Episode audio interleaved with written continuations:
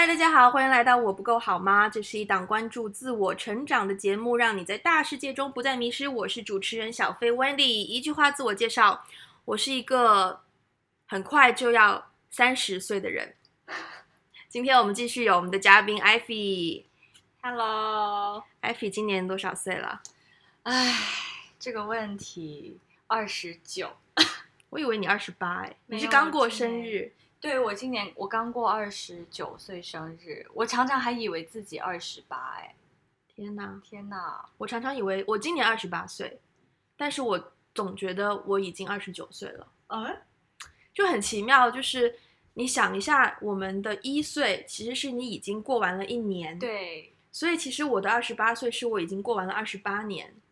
对，我已经迈入了我的第二十九年，好恐怖哦，我已经迈入三十了。这个话题，今天的这个主题就是关于三十岁的到来这件事情，是你提出来的吗？嗯，当初怎么会觉得想要聊一聊这样的一个？可能是因为我周围的朋友也都是跟我年年纪相仿的，当然有比我大几岁的，也有比我年轻几岁，但基本上都是二十五以后，或者是说就二十五到三十五之间，就我。主主要的朋友都是这个年龄段的，然后我就发现很多人好像在，尤其是女女生，好像都要在三十岁的生日就会想要把它变成很特别，就是过一个特别的生日，可能去一个特别特别的国家，然后做一件自己以前不敢做的事情，或是重新开始一段新的生活，也可也可能是说步入一段新的感情，好像很多人都会把三十变得很特别，所以我就想说。我也要，就半只脚已经进去了，所以可以聊一聊这个话题。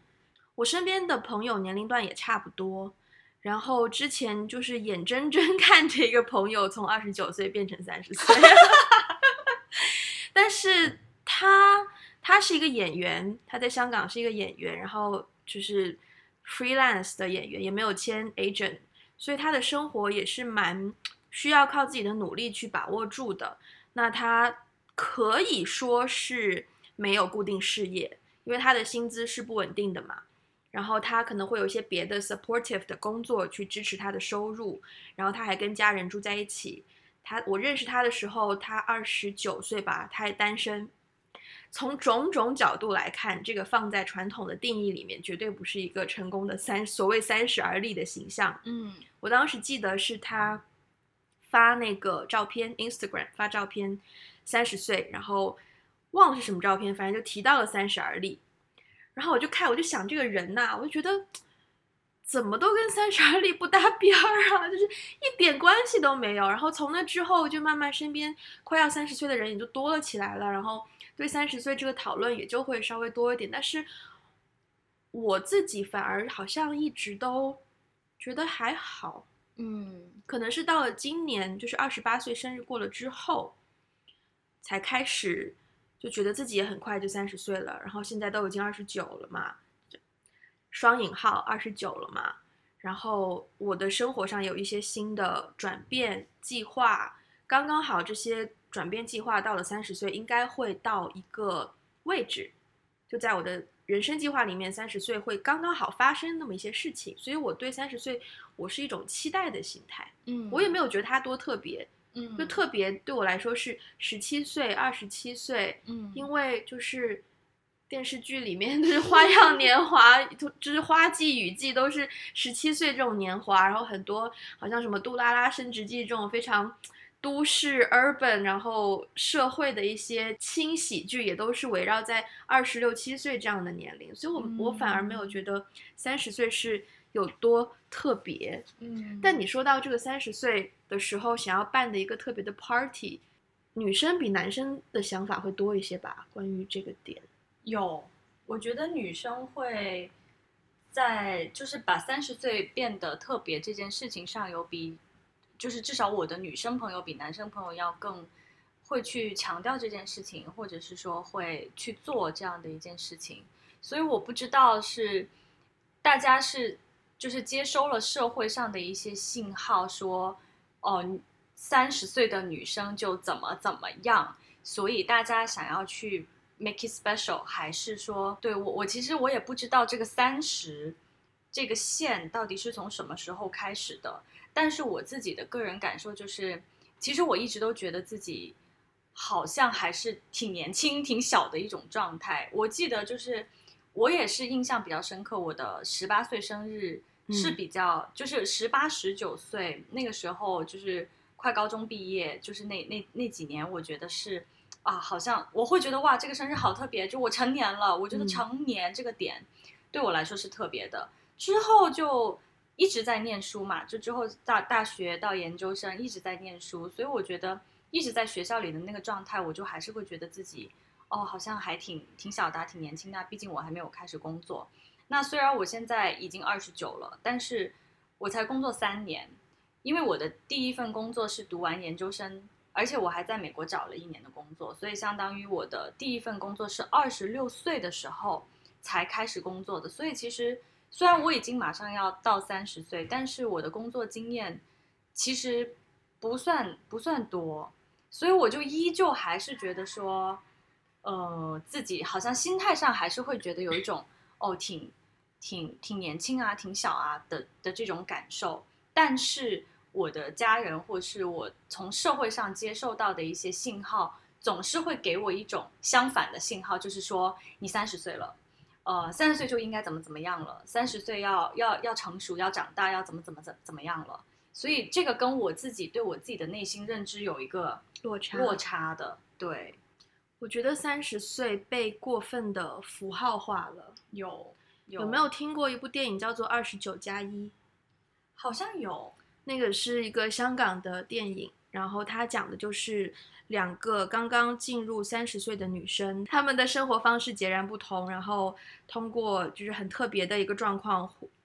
没记错的话应该是互换了灵魂，然后就体验了互相的生活方式。就一个可能是那种企业高管那种御姐御姐范儿，另一个可能就是很天真很傻，然后是呃郑欣宜演的，郑欣宜和周秀娜就这样的两个形象嘛。然后那部电影是由一个舞台剧改编的，那个舞台剧。本身好像是独角戏吗？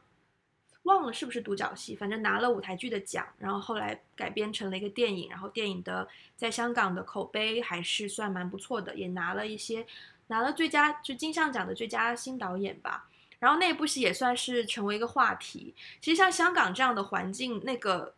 女生 gathering 的氛围，我觉得是更重的，就女生一起讨论一些女生的。年龄啊，或者是再物质一点，可能包包啊、男朋友啊、收入啊、住哪儿啊这些，所以女生更容易聚在一起。当然，我的观点不代表其他任何人的观点。也许可能这也只是一个影视形象常常会这样讲，所以我就认为了，因为我也不是那个圈子的人，我也不是搞金融的，我也不是在中环上班的，但是的确是你常常会看到女生很容易聚在一起，无论是吃下午茶还是吃大排档，但是聊的话题的确是很多时候会聊到比较物质的。三十岁这个东西，我觉得应该它就是一种社会。不能叫舆论吧，就是一些文化氛文化氛围风气导致成被大家认为三十岁就应该要怎么怎么样了。但为什么没有电影做男生 三十岁的东西呢？你没有听过一个说法哈，就是有人说那个我我其实忘记了那个男生三十是金还是花，啊、然后女生三十什么烂茶渣之类的，啊。我其实不太记得他原话是怎么讲，但是我觉得。这种俗语、这种观念很深入人心，可能尤其是上一代或者是年纪更长一些的人会更加有这种想法，就是好像在年龄这个问题上，女生好像年纪越大越大，然后就越来越掉价，然后男生年纪越大越大就越有魅力、越增值的这个这种想法。所以我觉得，我不知道这个观念是从是不是从古时候就有的，但是这个观念确实是存留至今，虽然。有很多改变，就是社会风气也一直在改变，但是我觉得这个观念还是深入很多人的人心，所以使得很多女生在步入三十岁的时候会面对一些焦虑，对，包括美容产品，就包括你去任何的地方抗衰老，对，买的美容产品或者是广告，它都是说你害怕你三十岁吗？三十到到来，所以我们要开始抗皱，要开始在这里这里做做文章，那里这里打个针，那里怎么怎么样？我觉得所有的这些广告，所有的这些信号，都是在散发一个信号，就是说三十岁你要变，你会变得怎么怎么样，不再年轻。那这个不再年轻，会使得很多女生就开始内心感到焦虑，所以就会，我觉得是加强了这种焦虑。还有一个是。我记得我前前几天也看一个文章，就是中国大陆的，也不算是法规吧，但是会就变成是规定说二十七岁以上就是剩女了，或者是说什么三十岁以上就是妇女了，就是它真的会有一个这样的文文书的定义，这个东西就变得很强势，你没有办法说它是一个社会现象，它就是一个。铁板钉钉的，定义的东西，对对，而且其实有一些定义实在是太老旧了。你想想，在以前的社会，能上个大学的女生真的不是多数。嗯，那你不上大学，你念完高中，怎么也就十八九岁了吧？你学业完成了，你就开始要进入家庭生活了吧，或者是说社会生活吧？那你就可以开始尝试着谈个恋爱啊，结个婚啊，生小孩。那你到了三十岁，你这一切你也经过大概十多、十一二年的经历，稍微成熟了、成型了，是正常的。可是到了我们现在这个年龄，就算是我高中十八岁毕业，本科读四年，二十二岁，再念个研究生，二十四岁，怎么地也二十五岁了吧？啊，不，二十三岁了吧？就如果你研究生只念一年的话，二十三岁，然后你想要在接下来七年的时间就又搞这个又搞那个，结婚生小孩，然后可能事业也不能落下。现在大家都提倡社会新女性嘛，什么时代新女性、新女性形象，我就觉得能不能不要那么累呀？就是你又让，就是你又又想让我贤良淑德，又想让我社会新女性，就是大家对女性为什么为什么会对女性有这么多的设想？可是为什么对男性就，我这样讲好像有点太太愤怒了。可是就是，好像不会有一个风气是说，三十岁男性就要西装笔挺，然后怎么怎么样，没有没有一个这样 typical 的形象。嗯，我觉得我觉得普遍就是可能亚洲社会吧，可能普东亚社会可能普遍会有，就是说对男性的期待跟对女性的期待。是有是有固定期待的，就是说你作为这个性别，你到了某一个年龄段，你就应该符合某一些大众的期待，只是说期待的指标不同。比如说我我觉得男性的压力不一定比女性少，因为我不是男性，我我我不能感同身受的去体会他们有多大的压力。但是我自己身边的朋友，呃，男性的朋友，他们其实面对比较多的压力，主要还是在事业上。对，就比如说。你三十岁了，你现在做的是一份怎样的工作？这个工作前景怎么样？这个行业的前景怎么样？你赚了多少钱？你是不是能够供得起哪里的房子？然后你是不是准备要结婚？结婚是不是要买婚房之类的？等等等等等等。我觉得大部分对男性的期待，他可能比较侧重在事业，呃，或者是说呃经济实力上。这样这样的一个指标，但是对于女性的指标，它可能会有更多。比如说，你你三十岁了，那你的你除了事业以外，就还有婚姻嘛，对吧？那你婚姻现在是不是一个 settle 的状态啊？有没有稳定的对象啊？然后你什么时候要生孩子啊？你现在是不是维持的还是一个漂漂亮亮的状态啊？就是我觉得大众对女性的这个期待的指标多过男性，所以会让。至少我自己作为一个女性啊，我所以会让我觉得好像，好像期待有更多，好像我会觉得更累一样。其实我觉得男性未必比我们轻松，只是听起来好像他们要 care 的没有女性那么多。现在男性的美容产品也不少，也对，也对，就男生也开始要在乎，我觉得这是公平的啦，对，公平的啦。有没有听过身边的朋友对三十岁就是？一些是什么样的感觉？什么样的感觉？其实我身边的，呃，当然我身边的朋朋友来说的话，女生的比例比男生要要多嘛，嗯，就大部分都是女生的朋友。然后大部分女生朋友对于三十岁，其实，呃，我身边大部分朋友到现在这个年纪单身的还是比较多的，就是说，真的是 步入婚姻或是有非常非常稳定的交往对象，嗯。不不超过半数吧，可能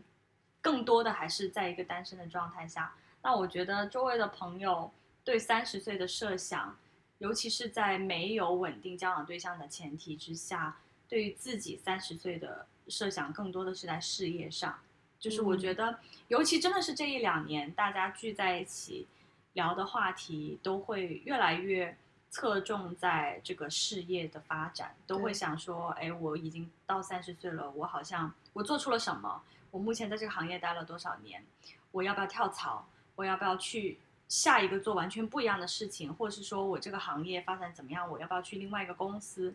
我觉得我的朋友当中，我觉得到三十岁。讨论关于这个事业未来的发展，好像有更加频繁，比以前更加频繁了。对，我觉得很神奇，就是我在再年轻一一点的时候，可能二十五六岁，看到一些关于三十岁的文章，我会有担忧的，我会不知道我的三十岁变成怎么样，我会不会也有，我也会有一种紧张感。但是因为对那个东西不了解，所以很多情绪都是比较虚空的吧。反而是自己越接近三十岁，然后身边也有一些超过三十岁的朋友，有时候你开他玩笑嘛，你就说：“哎呀，你都三十三啦，三十而立呀，怎么样？”他就会很冷淡的回你一句：“没有什么，就这样啊。”嗯，然后就觉得那个年龄好像也没有太大的差别。嗯，他。就算是已经过了那个坎，又能怎么样呢？又不代表说过了那个坎就一定会有什么事情发生。嗯，然后到我身上就反而，我对待自己的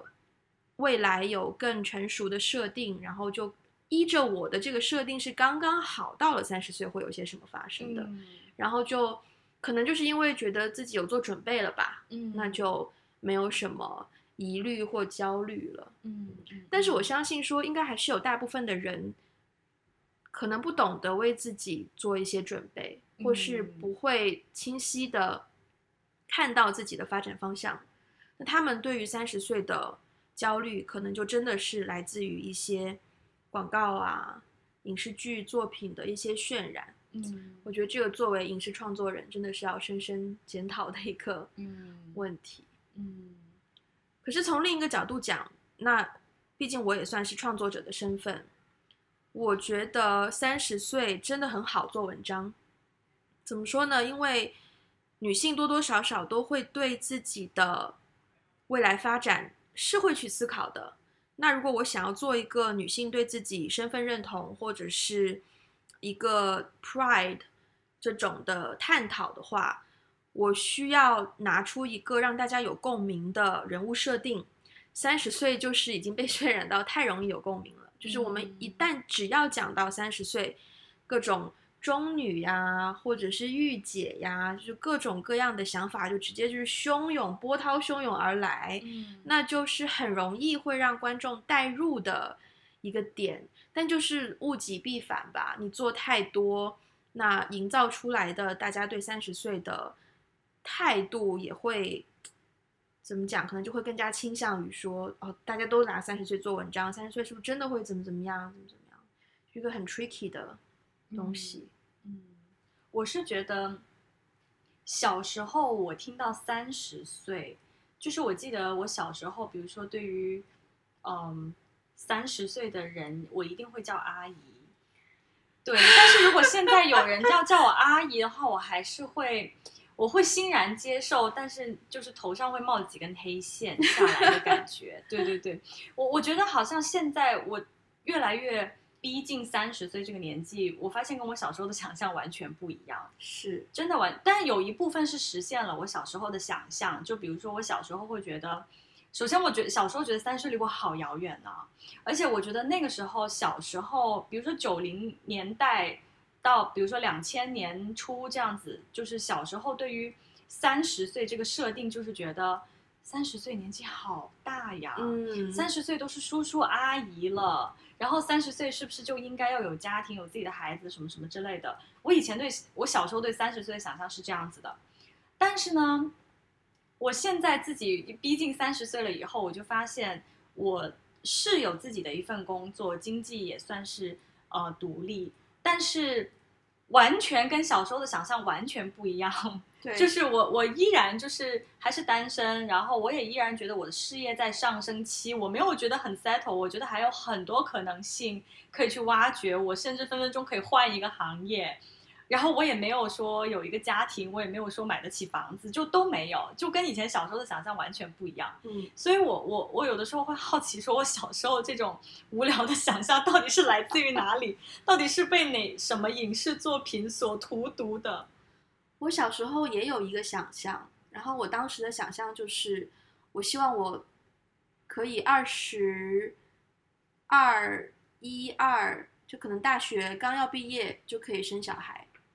然后就做一个很年轻的妈妈，因为这样的话，小朋友开家长会，我就会是全班最年轻的妈妈。然后小朋友在我的小孩在班里就会很有面子，跟朋友聊天就会，你知道那种自我身份认同感可能会比较好吧。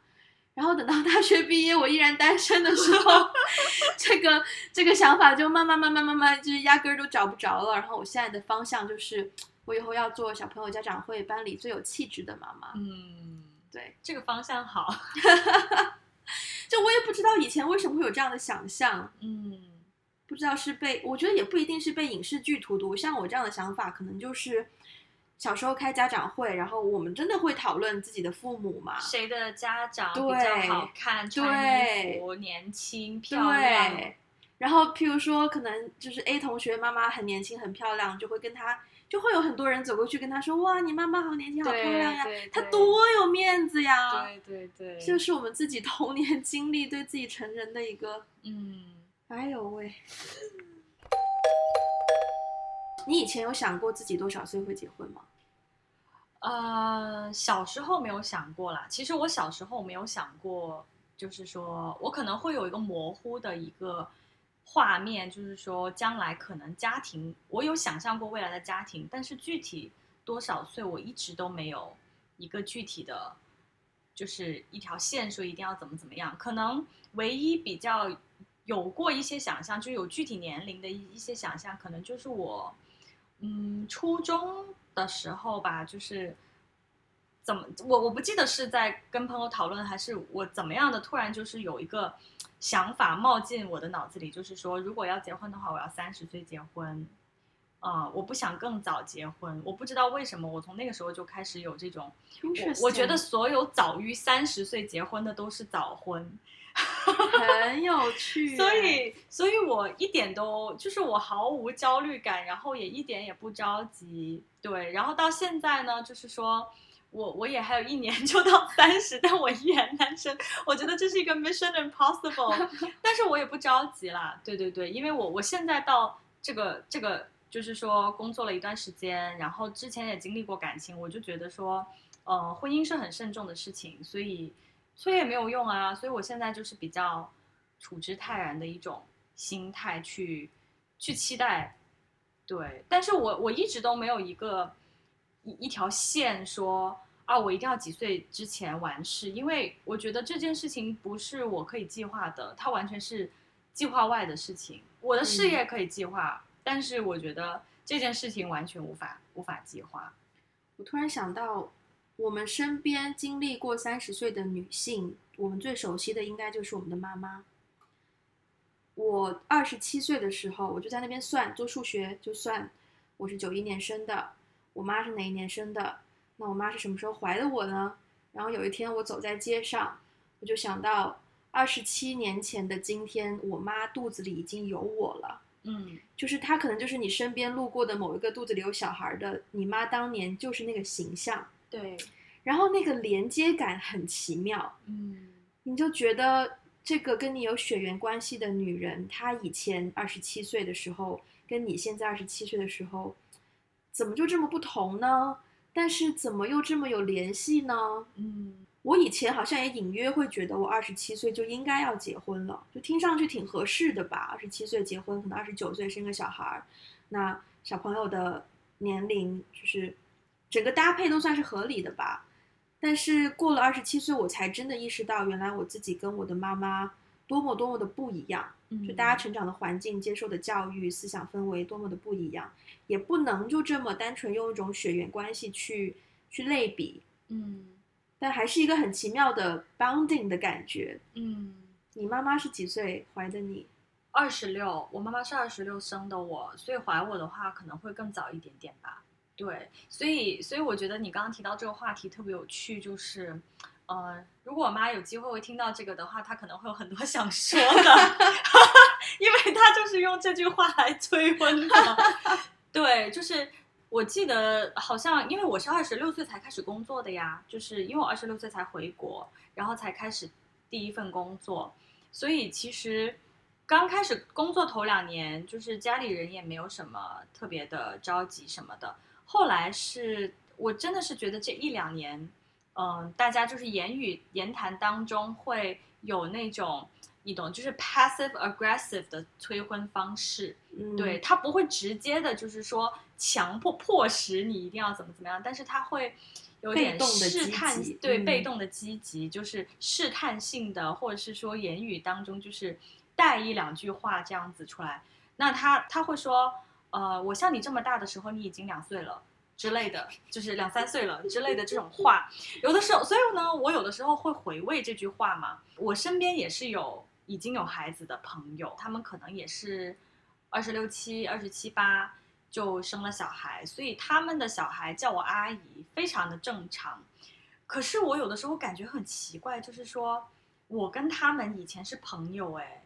我们是一起度过了少女的时代，一起度过了就是刚开始工作的那那那些岁月。我觉得我还是个孩子，你也还是个孩子，你怎么就有了一个孩子了呢？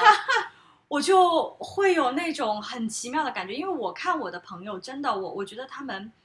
就是生完孩子以后会变得更加成熟，但是在我眼里他们没有变呐，他们在我眼里他们还是他们，对，我还是觉得他们很年轻，所以有的时候当这个。概念一在我脑海里换成我妈的时候，我就觉得很很不可思议。我就觉得哇，我妈当年生我的时候还是个孩子，还是个少女。对，但是但是因为她是我我妈，所以我认识她的时候，她已经是我妈，就她已经是很成熟，就在在小孩子眼里，她已经是一个大人的形象，是一个母亲的形象。可是当我把她带入到我身边的朋友的时候，我就觉得还是个少女哎，真的，对，所以。你刚刚提到这个的时候，我我也会有这种很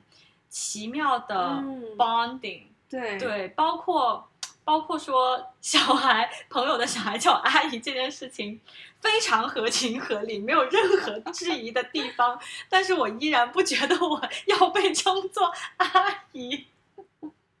我以前听过一个理论，就是我们小的时候身边也是会有，就很多叔叔阿姨突然间来介绍嘛，然后他们也会。跟我说叫什么阿姨啊，叫姐姐什么的。然后后来我应该是在广东听的这个言论吧，就说没结婚的都要叫姐姐。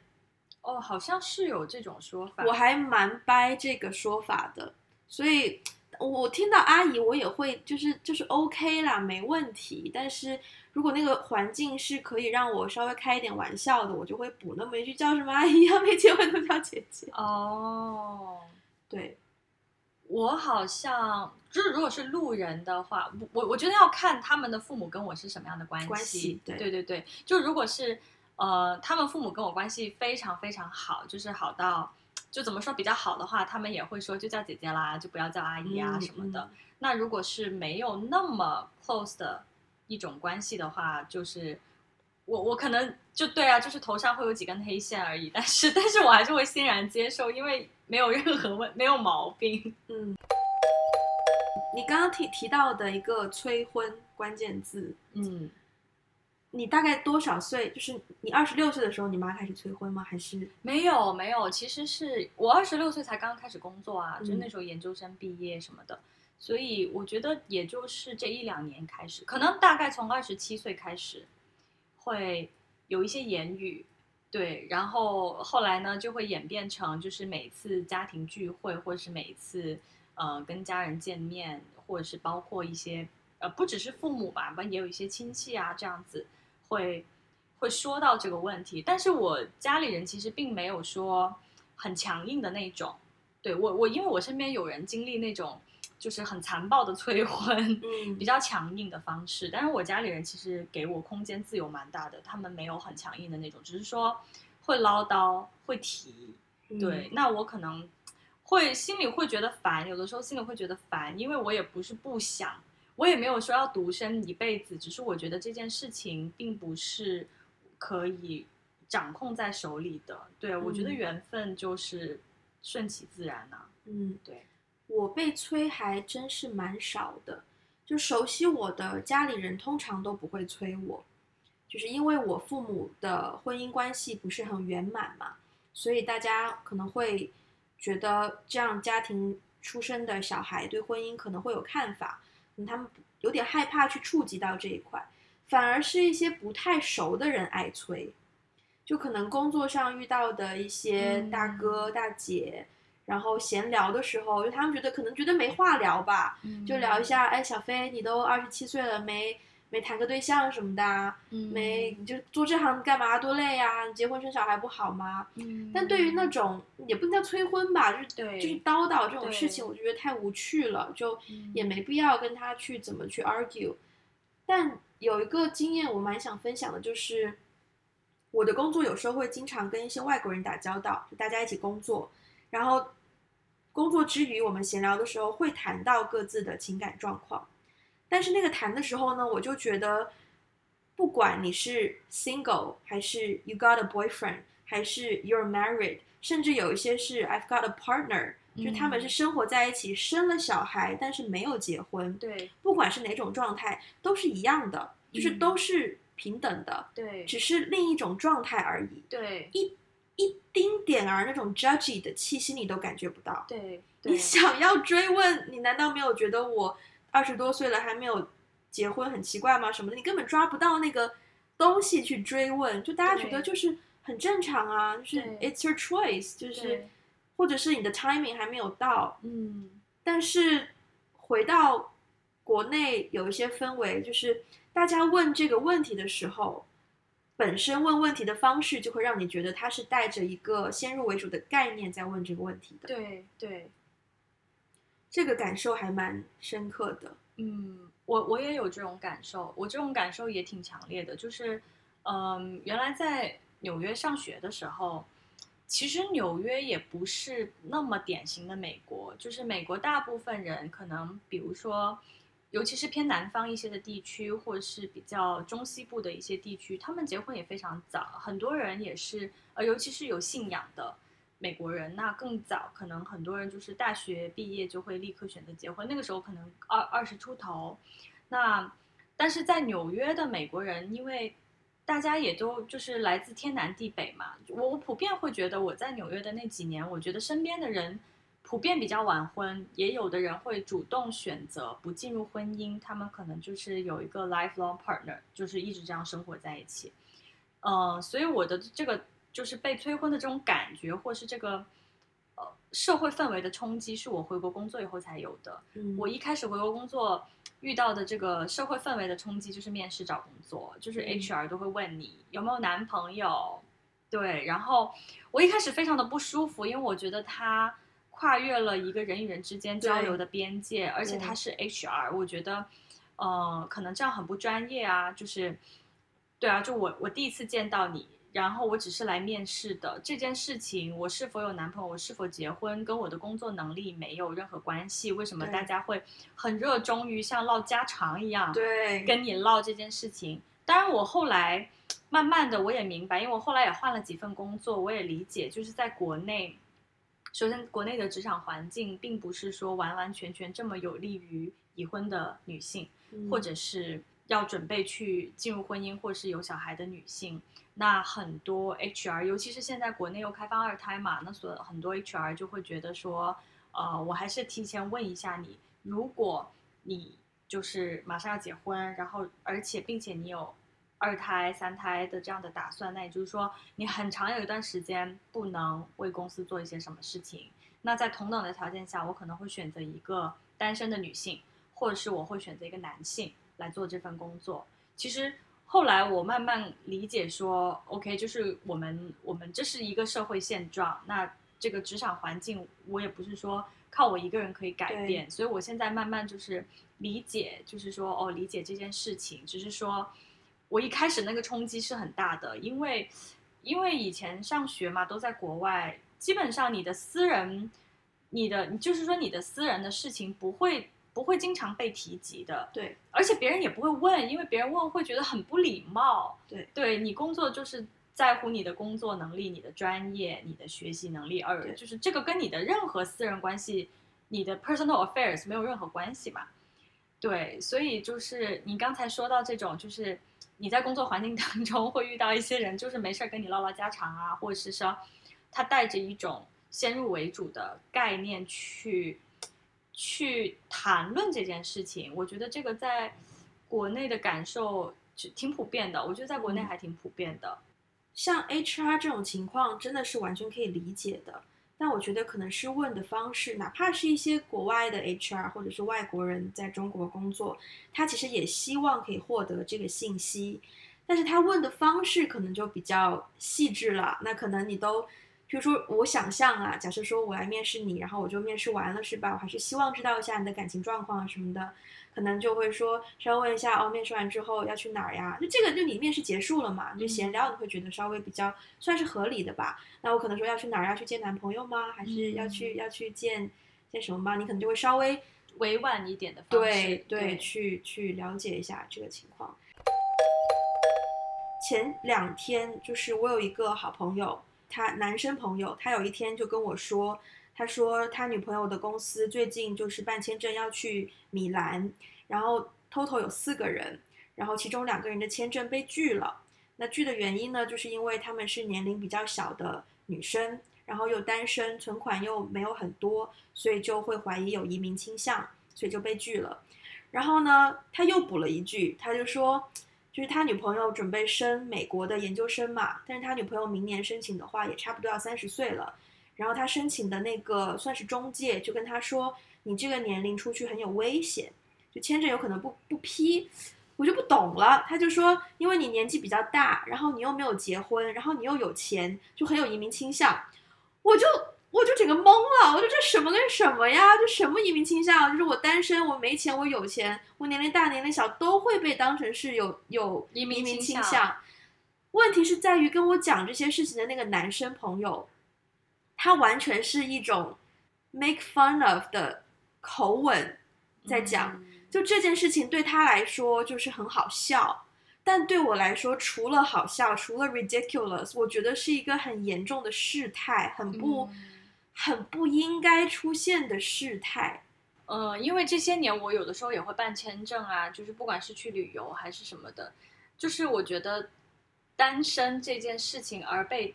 就是单身绝对是一个会被很多就是办签证的签证官认为你是有移民倾向的一个证据，因为